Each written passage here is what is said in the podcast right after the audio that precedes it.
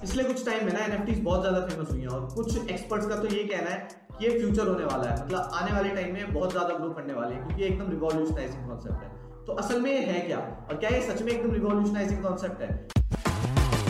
Like this Sochcast tune in for more with the Sochcast app from the Google Play Store का मतलब है non fungible token अब इसे समझने के लिए ना हम तीनों वर्ड को अलग अलग समझते हैं। सबसे पहले हम नॉन फंजिबल का मतलब समझते हैं, उसके बाद टोकन के बारे में समझेंगे। तो नॉन फंजिबल का मतलब यार ऐसी चीज़ है जो कि वर्ल्ड में केवल एक एग्जिस्ट करती है।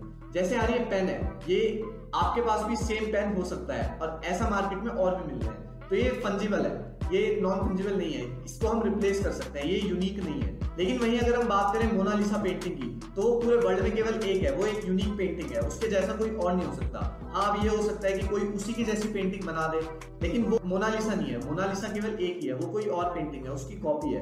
यार, किसी भी देश की इकोनॉमी ना दो चीज़ों से मिलकर बनी होती है। फंजिबल और नॉन फंजिबल तो इनमें जो नॉन फंजिबल चीज़ें होती हैं, उनकी वैल्यू थोड़ी ज़्यादा होती है, क्योंकि यार सप्लाई में केवल एक ही चीज़ है। सिंपल वही सप्लाई डिमांड वाला गेम है। तो अब यार नॉन फंजिबल तो क्लियर हो गया। अब बात करते हैं टोकन की। तो टोकन को नॉन फंजिबल के साथ जोड़ दिया। इसका यार मतलब ये है कि जो भी नॉन फंजिबल चीज़ें होंगी, उसके साथ एक टोकन को असाइन कर दिया जाएगा।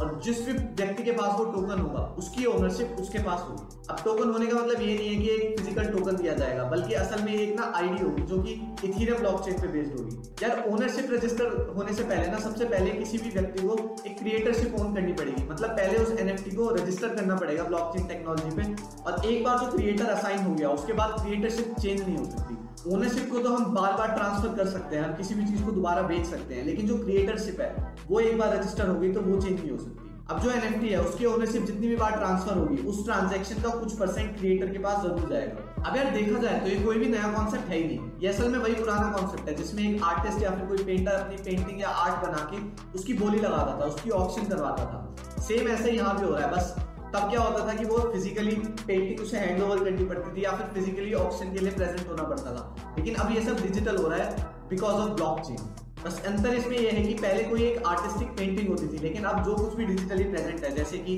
ट्विटर का पहला tweet for two million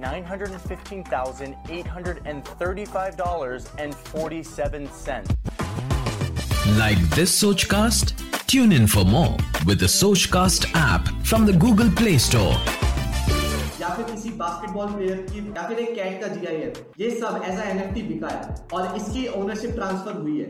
यही रीजन है जिसकी वजह से ज़्यादातर लोग इसे एक बबल कह रहे हैं और उनका कहना है कि ये बहुत जल्दी फटने वाला है। क्योंकि उनके हिसाब से ना इसका कोई यूज़ केस नहीं है।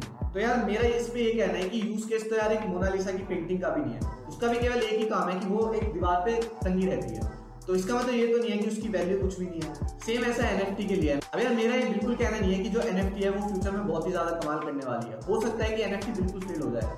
लेकिन यार, एक बात हमें ध्यान रखनी पड़ेगी कि जो ब्लॉकचेन टेक्नोलॉजी है, वो उसी का फ्यूचर होने वाला है, वही फ्यूचर होने वाला है। इसलिए हमें ब्लॉकचेन टेक्नोलॉजी को बिल्कुल भी इग्नोर नहीं करना चाहिए। अब आपको इस बारे में क्या लगता है कि एनएफटी एक बबल है और बहुत जल्दी बस्ट होने वाला है, या फिर सचमुच में उसकी फ्यूचर में एक बहुत बड़ी वैल्यू होने वाली है? आशा करते हैं कि आपको ये सोच कास्ट बहुत पसंद आया। अगर कुछ कहना है इसके बारे में तो लिखकर बताइए हमें अपने फेसबुक और इंस्टाग्राम पेज पर सोच कास्ट ढूंढिए। अगर आपको अपनी सोच दुनिया को सुनानी हो तो सोच कास्ट करो। सोच कास्ट